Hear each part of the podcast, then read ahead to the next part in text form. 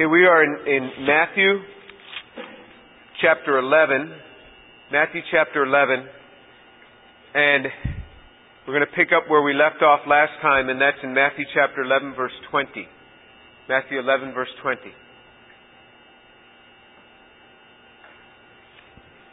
Then he began to denounce the cities in which most of his miracles were done because they did not repent. Woe to you, Chorazin! Woe to you, Bethsaida! For if the miracles had occurred in Tyre and Sidon, which occurred in you, they would have repented long ago in sackcloth and ashes. Nevertheless, I say to you, it will be more tolerable for Tyre and Sidon in the day of judgment than for you. And you, Capernaum, will not be exalted to heaven, will you? You will descend to Hades. For if the miracles had occurred in Sodom which occurred in you, it would have, rem- it would have remained to this day. Nevertheless, I say to you that it will be more tolerable for the land of Sodom in the day of judgment than for you. You know, I've, I've shared with people on occasion who have said to me, as I've shared the Lord with them, you know, I don't think that God, all loving God, would send anyone to hell. And I think that that's a common view.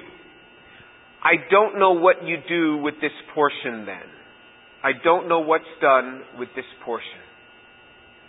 Jesus began to denounce the cities in which most of his miracles were done because they did not repent. Jesus comes and he does things in our life. There's truth spoken into our lives. And if we do not repent, Jesus says, Woe to you. This is real business. There are real things going on here. Jesus says to Chorazin and Bethsaida that if Tyre and Sidon had seen these miracles, they would have repented long ago. And then he says to them, he says to Capernaum, he says that if Sodom had seen what you have seen, it would have remained to this day. Remember, Sodom was that city where fire and brimstone came down upon Sodom and Gomorrah. And so the cities no longer existed when God's wrath got done with those cities. And he said it would have remained to this day. Remember, these were destroyed 2,000 years earlier. 2,000 years earlier. These were destroyed in the time of Abraham. And Jesus said they would have remained, this city, Sodom, would have, would have been remaining these 2,000 years had they seen what you have seen. They would have remained because they would have repented. So the implication here is that you can have a city, you can have an entity that ceases to exist because of disobedience to God.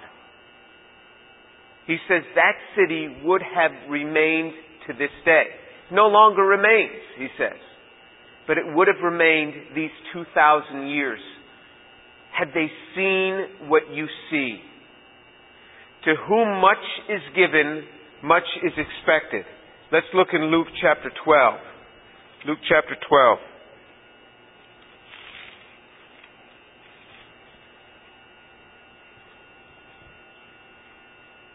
Luke chapter 12, verse 40. You too be ready, for the Son of Man is coming in an hour that you do not expect. And Peter said, Lord, are you addressing this parable to us or to everyone else as well? And the Lord said, Who then is the faithful and sensible steward whom his master will put in charge of his servants to give them their ration at the proper time? Blessed is that slave whom his master finds so doing when he comes. Truly I say to you that he will put him in charge of all his possessions. But if that slave says in his heart, My master will be a long time in coming, and begins to beat the slaves, both men and women, and to eat and drink and get drunk. The master of the slaves will come on a day when he does not expect him, and in an hour that he, does not know, and will cut him in pieces and assign him a place with unbelievers. And that slave who knew his master's will and did not get ready or act in accord with his will will receive many lashes. But the one who did not know and committed deeds worthy of flogging will receive but a few. From everyone who has been given much, much will be required, and to whom they entrusted much, of him they will ask all the more. To us who have been given the opportunity to hear again and again the truth of God, and to not act upon it, woe to us. I mean, these are pretty strong words. Jesus says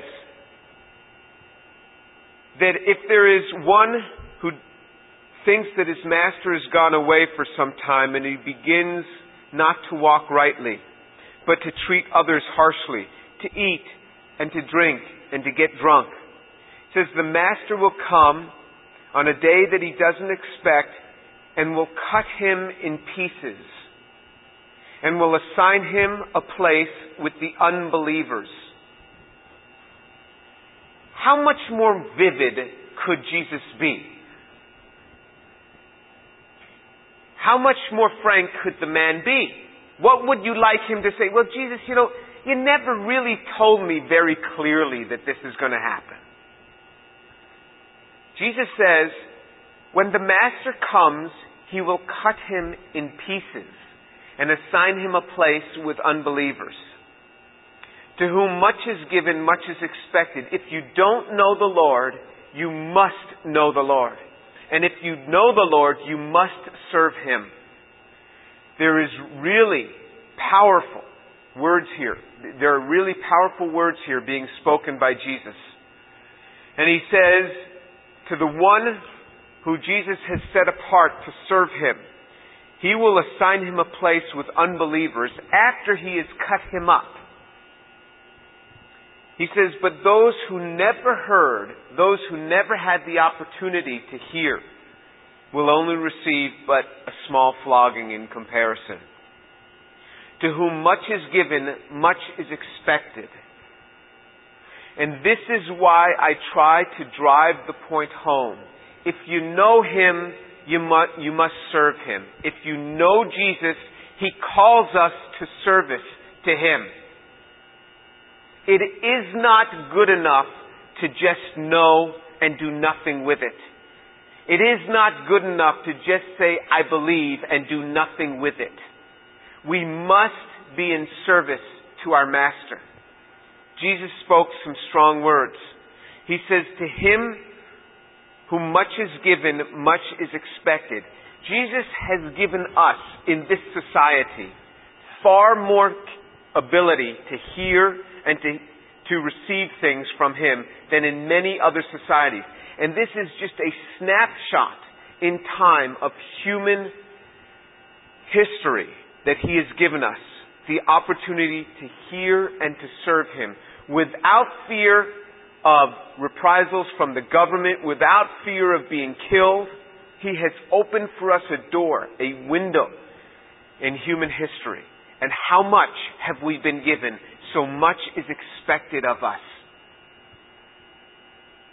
But maybe I should say no more because I certainly don't want to disrupt anybody. It might hurt somebody's feelings.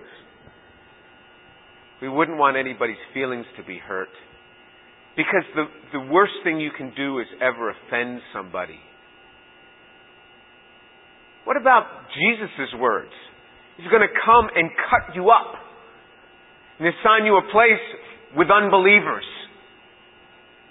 I mean, this is the all loving God speaking these things. This is what he says. Okay, let's look back in Matthew chapter 12. M- Matthew chapter 11. So he speaks very clearly in verse 24 of chapter 11. Nevertheless, I say to you, it will be more tolerable for the land of Sodom in the day of judgment than for you. When we behold the miracles of God, and we deny them and we continue to deny the truth, we really need to be careful. I think Jesus was really targeting that generation, and we're going to see more of that in chapter 12. There is application to our generation. But these words he was saying specifically, he had done so many miracles in this place, and he says it's going to be more tolerable for the land of Sodom in the day of judgment than for you. And judgment came upon that city, the city of Jerusalem, in 70 AD. And it was a terrible day for every one of the inhabitants. Verse 25. And at that time Jesus said, I praise you, Father, Lord of heaven and earth, that you have hidden these things from the wise and intelligent and revealed them to infants. Yes, Father, for this way was well pleasing in your sight. All things have been handed over to me by my Father, and no one knows the Son except the Father, nor does anyone know the Father except the Son, and anyone to whom the Son wills to reveal him. Look what Jesus says. Jesus says, You know the Father if you know the Son, and if the Son has willed to reveal him to you.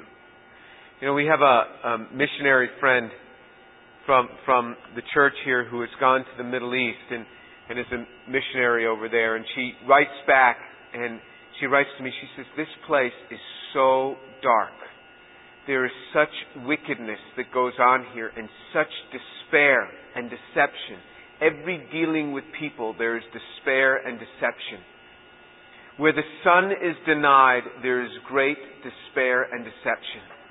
We have a treasure, an absolute treasure in the truth of Jesus Christ. And Jesus says that all things have been handed over to me by my Father, and no one knows the Son except the Father, nor does anyone know the Father except the Son, and anyone to whom the Son wills to reveal him. We cannot know God without the Son. We cannot know God without the Son. We can know a lot about God but we cannot know God without the Son.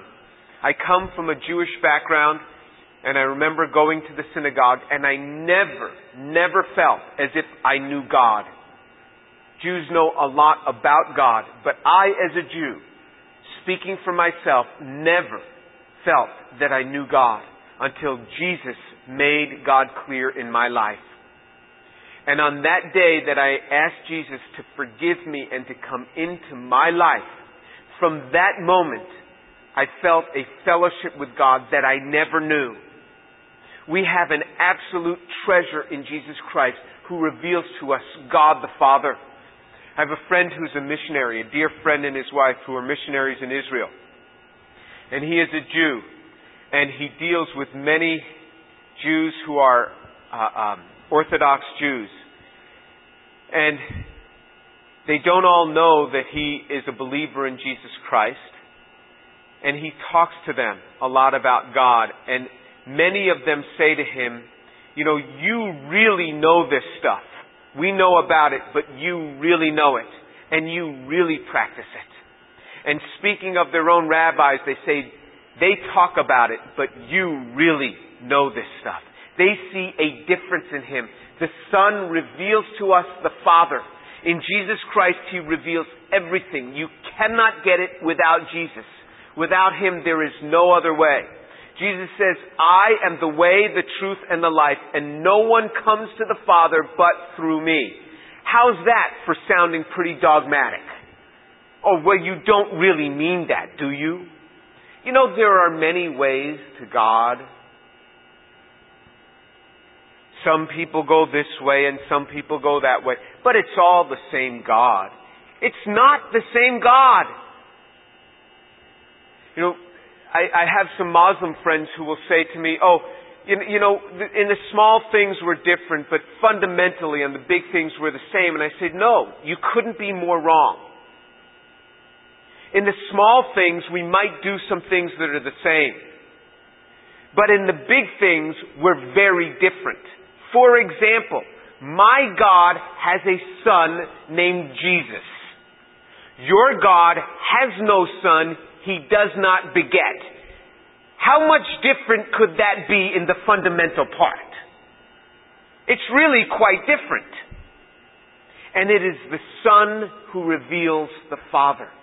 you will see Christianity in the main and important foundational points is clearly very different. And Jesus speaks quite emphatically, I am the way, the truth, and the life in John 14, 6, and no one comes to the Father but through me. There is no other way. He's pretty dogmatic because that's something about the truth. The truth has a specific way, and he says it. He says, I reveal the Father. You want to know the Father? Get to know the Son. Get to know His ways, His attitudes. He walked here on this earth. He said things, He spoke things. He imaged for us the very life of the Father. Philip says to him, Show us the Father, and that will be enough. And Jesus said to him, I've been with you so long, Philip, and you haven't recognized me? You're looking at him. When you look at the Son, you see the Father. And that is what he says, because the Son and the Father are one. And then he goes on and to say, he says, You've revealed these things to infants, yet you've hidden them from the wise and intelligent. There is so much out there that people teach, but they don't know God. You know, the, the professors in the religion department have talked to me on several occasions, and it really bothers them that I speak scriptural truths to students. They say, You have no training in this. You have all the training, but nobody comes. I wonder what the problem is. And, and, and they think, you know, I'm just flying by the seat of my pants and I'm throwing these things out there. I said, I'm just speaking what the scriptures say.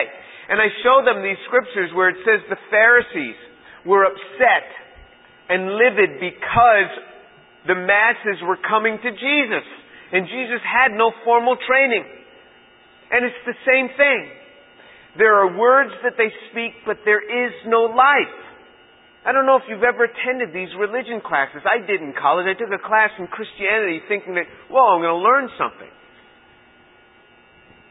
But there was no life. There was no life.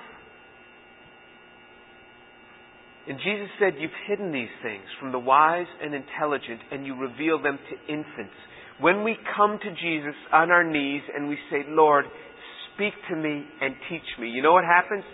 Heaven and earth moves for God to just drill things right into your mind and reveal truth to you and begin to conform you to the ways of Jesus. And if your heart doesn't condemn you, your heart is dead and it needs life. And the closer you get to God, the more you see you need Him. One woman said to one preacher, Oh, I wish I had a heart like yours. And he said to the woman, If you had a heart like mine, you would long to have a different heart. Because the more you get to know God, the more your own heart's wickedness is absolutely revealed to you. And the more you cry out to God, God, save me, a sinner. God, the thoughts that run through my mind, God, help me. Jesus said, You reveal these things to infants. And I praise you for that, Father because you've held it from the wise and intelligent and revealed it to infants who come and who submit themselves to you. And then he says in verse 28, Come to me all who are weary and heavy laden, and I will give you rest. Take my yoke upon you and learn from me, for I am gentle and humble in heart, and you will find rest for your souls. For my yoke is easy and my burden is light. I mean, these are just tremendous words. He says, Come to me, all who are weary and heavy laden, and I will give you rest.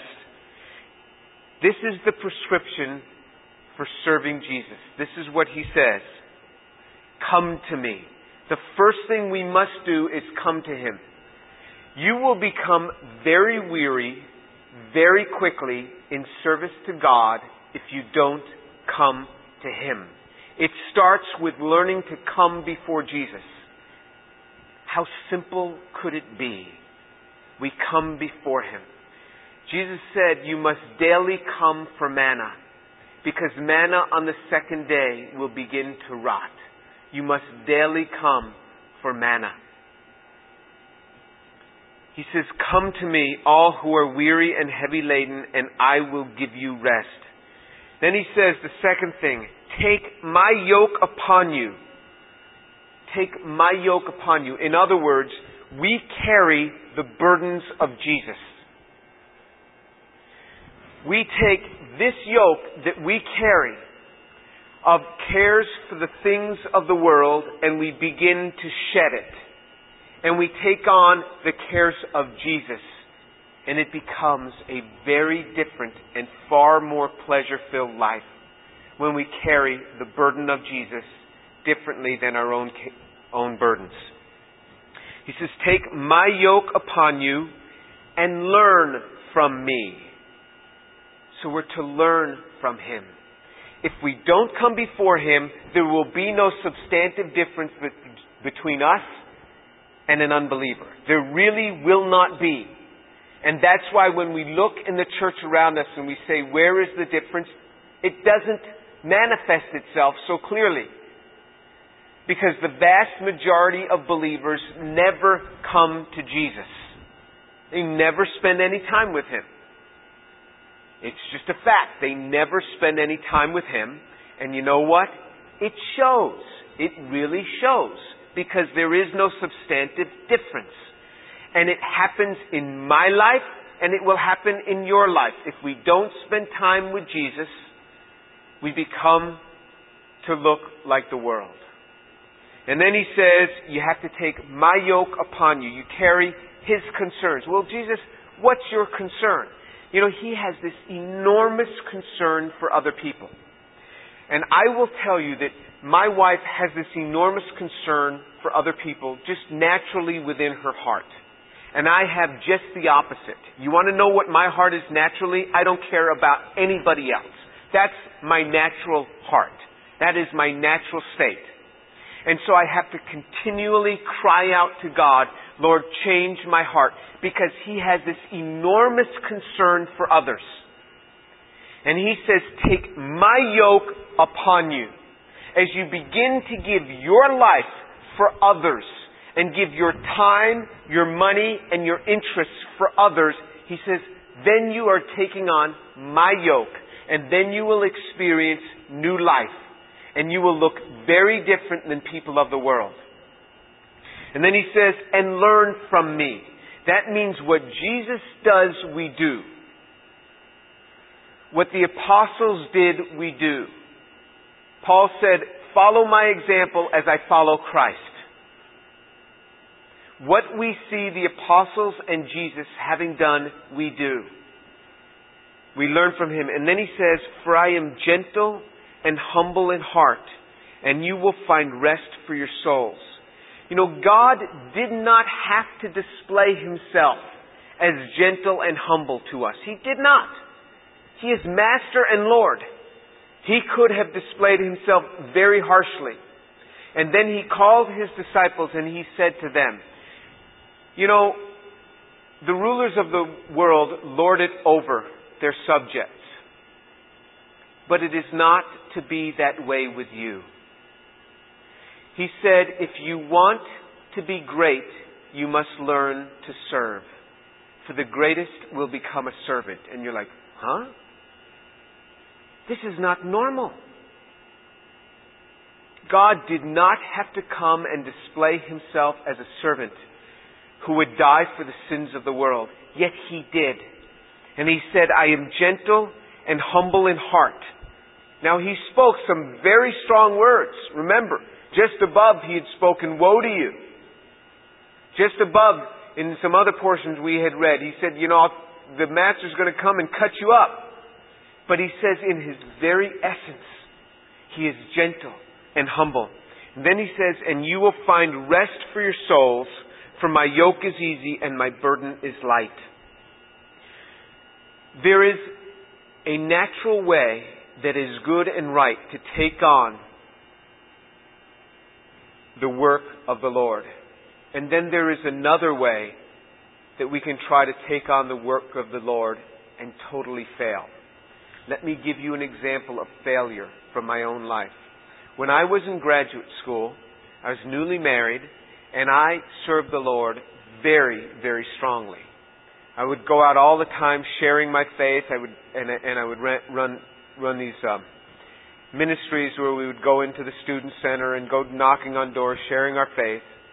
And I had two leaders meetings early in the morning, and then I would have another meeting with other people that I was trying to disciple, and then I would have a weekly prayer meeting. And by the way, I was doing a PhD and I was newly married, and I was just absolutely getting wiped out to this extent. That I would go and knock on the door to share Christ with somebody and they'd invite me in and I'd see them in their home sitting there watching TV and I'd begin to share the Lord with them. And I will be honest with you, the thought that would go through my mind, and it is, do I really want to see them converted and go from this place of rest where they can just sit down and watch a TV program to a life like mine where I am utterly exhausted, constantly, spiritually exhausted, physically exhausted in my service to God. That picture of serving is not the picture that we see of Jesus. We don't see Jesus scurrying around thinking, I have to do this, I have to do this, and I gotta get this done. This. He had a very different life. He was constantly sharing the life of the Father. But there was an attitude in his sharing where you don't see great unrest, where you don't see constant uneasiness. He says, For my yoke is easy and my burden is light. And that does not mean that we don't carry a tremendous desire in our heart to see people converted, that we don't burn with a fire and a passion.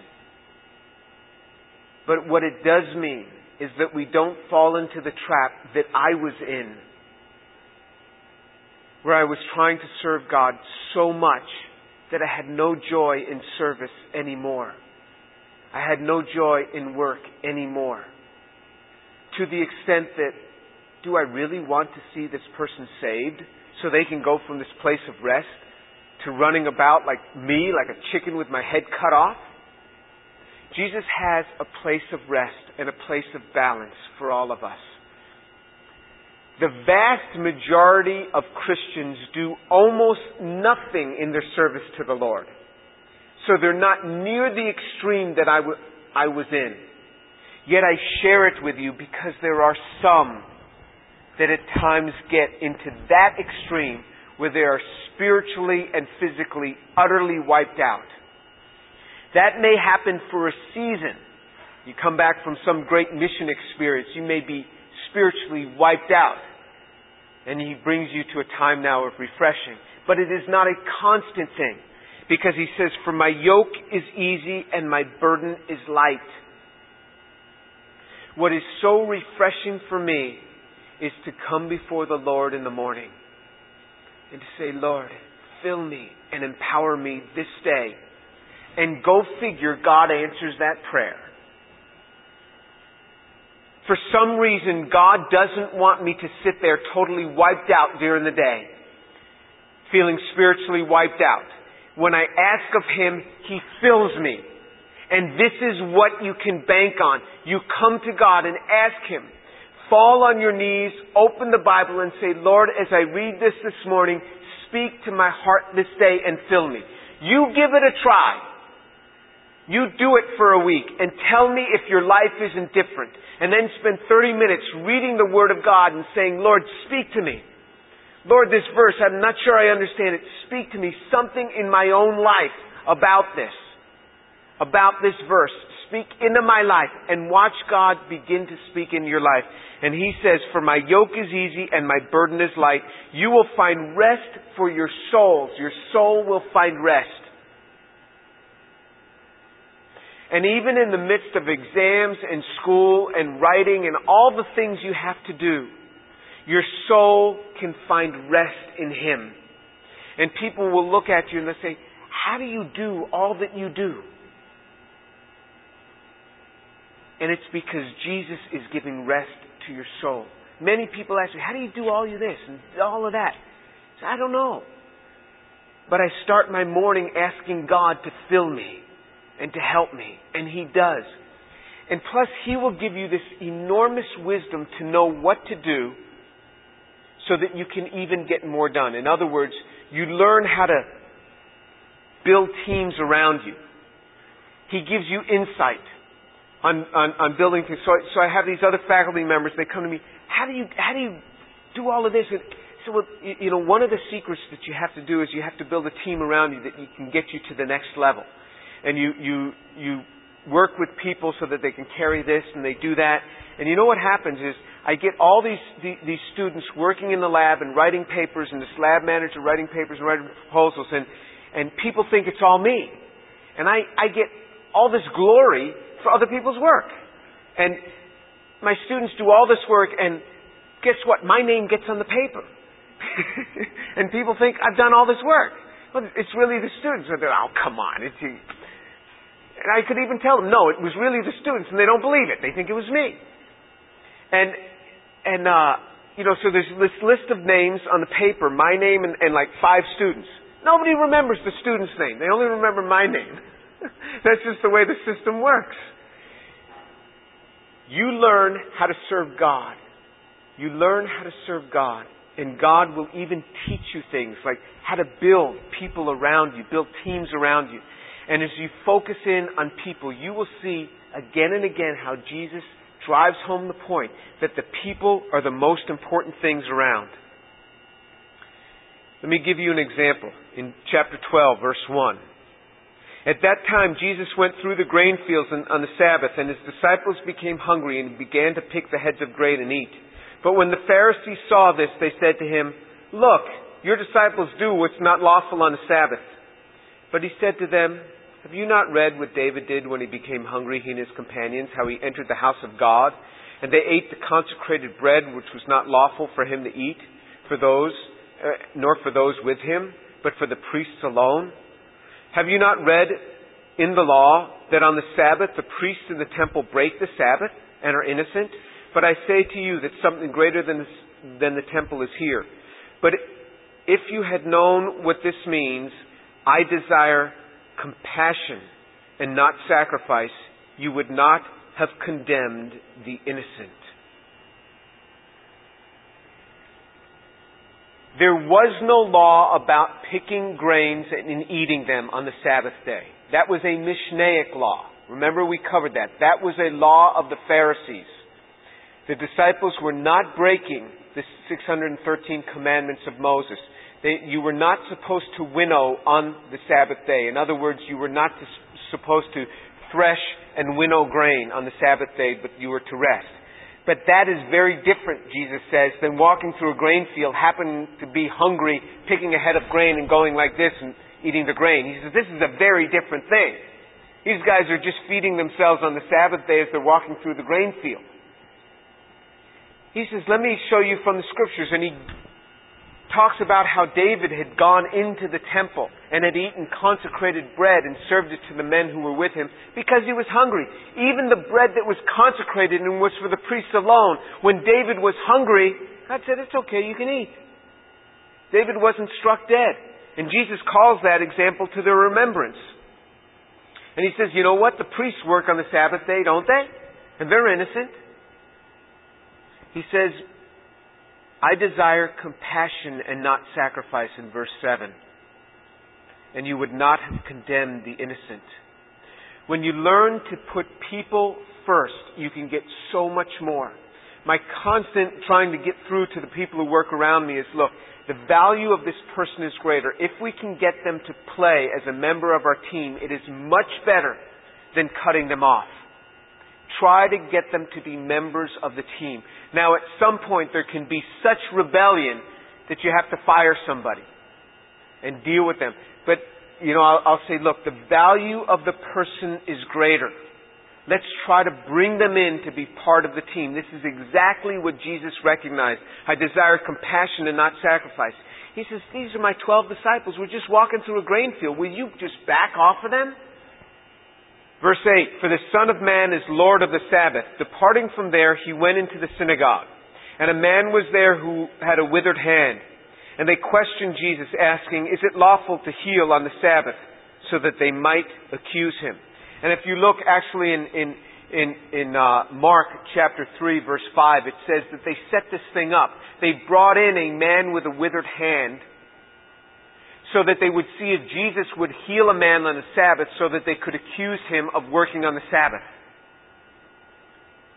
And then in Luke chapter 6 verse 6 it talks about the same thing, but Luke points out that the man's hand was his right hand because Luke was a physician and Luke constantly was pointing out specific things about illnesses that Jesus healed.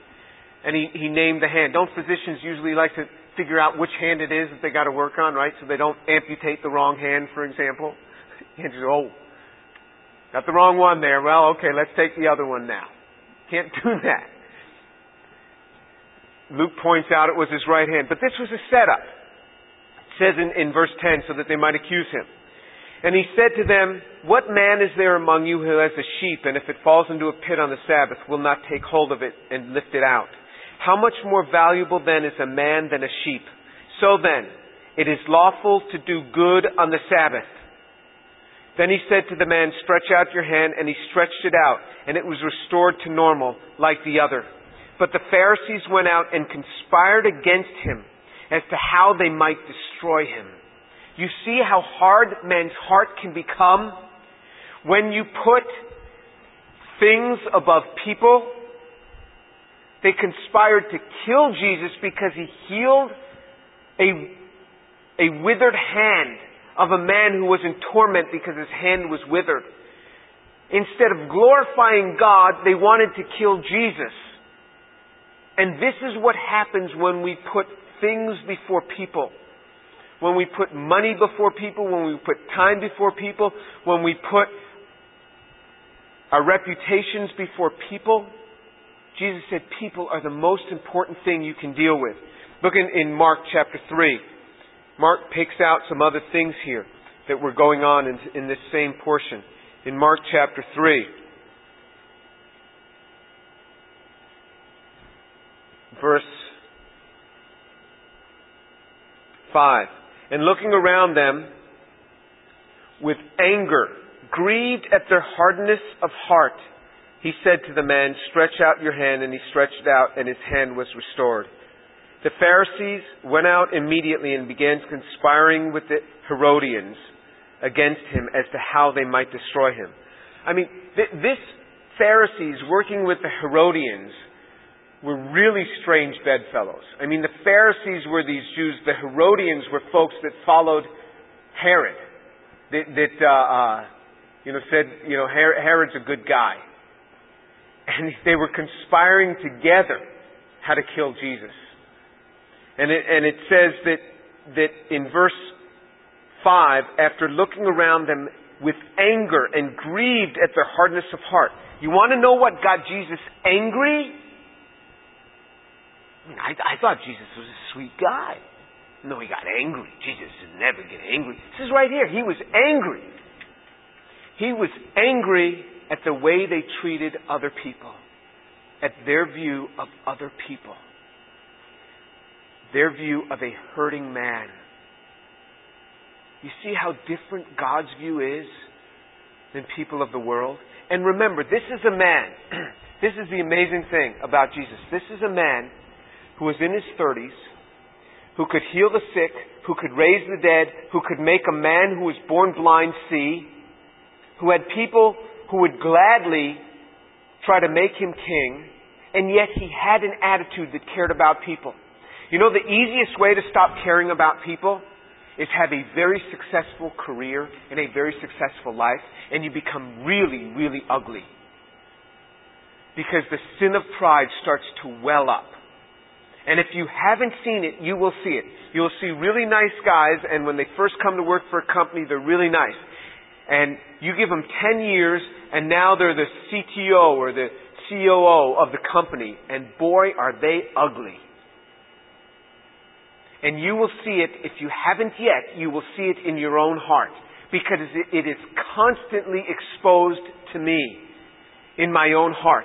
The higher your rank, the more it will be exposed. And this to me nails home the deity of Jesus because only, only God could have lived free of this sort of pride, being able to do what he was able to do. And Jesus remained pure and loving toward others. This attitude only comes from God. Because the, the, the, when someone is exalted, the sin of pride sneaks in and it is so ugly. And right across the forehead is written ugly, ugly, ugly. And everyone else sees it. Except yourself. Except ourselves. And Jesus remained caring about others. And he says, I want you to learn compassion rather than sacrifice. I want you to learn compassion. May the Lord keep you compassionate. Let's pray. Father, I thank you so much for your word, for the truth of it. Lord, I thank you that you remain compassionate. And that when we stumble, your compassions and your mercies remain. Father, I pray that you would work in these young people's lives as many of them will excel in their careers and do very well and become wealthy and powerful and placed in positions that they'll be over others. Father, I pray that you would remind them of this, where Jesus told the Pharisees, just back off. You desire compassion. You desire mercies. Father, I pray that they would remember this and as a result, they would be different kind of people. And Father, I pray that that if there be anybody here that doesn't know you, that they would take this word seriously.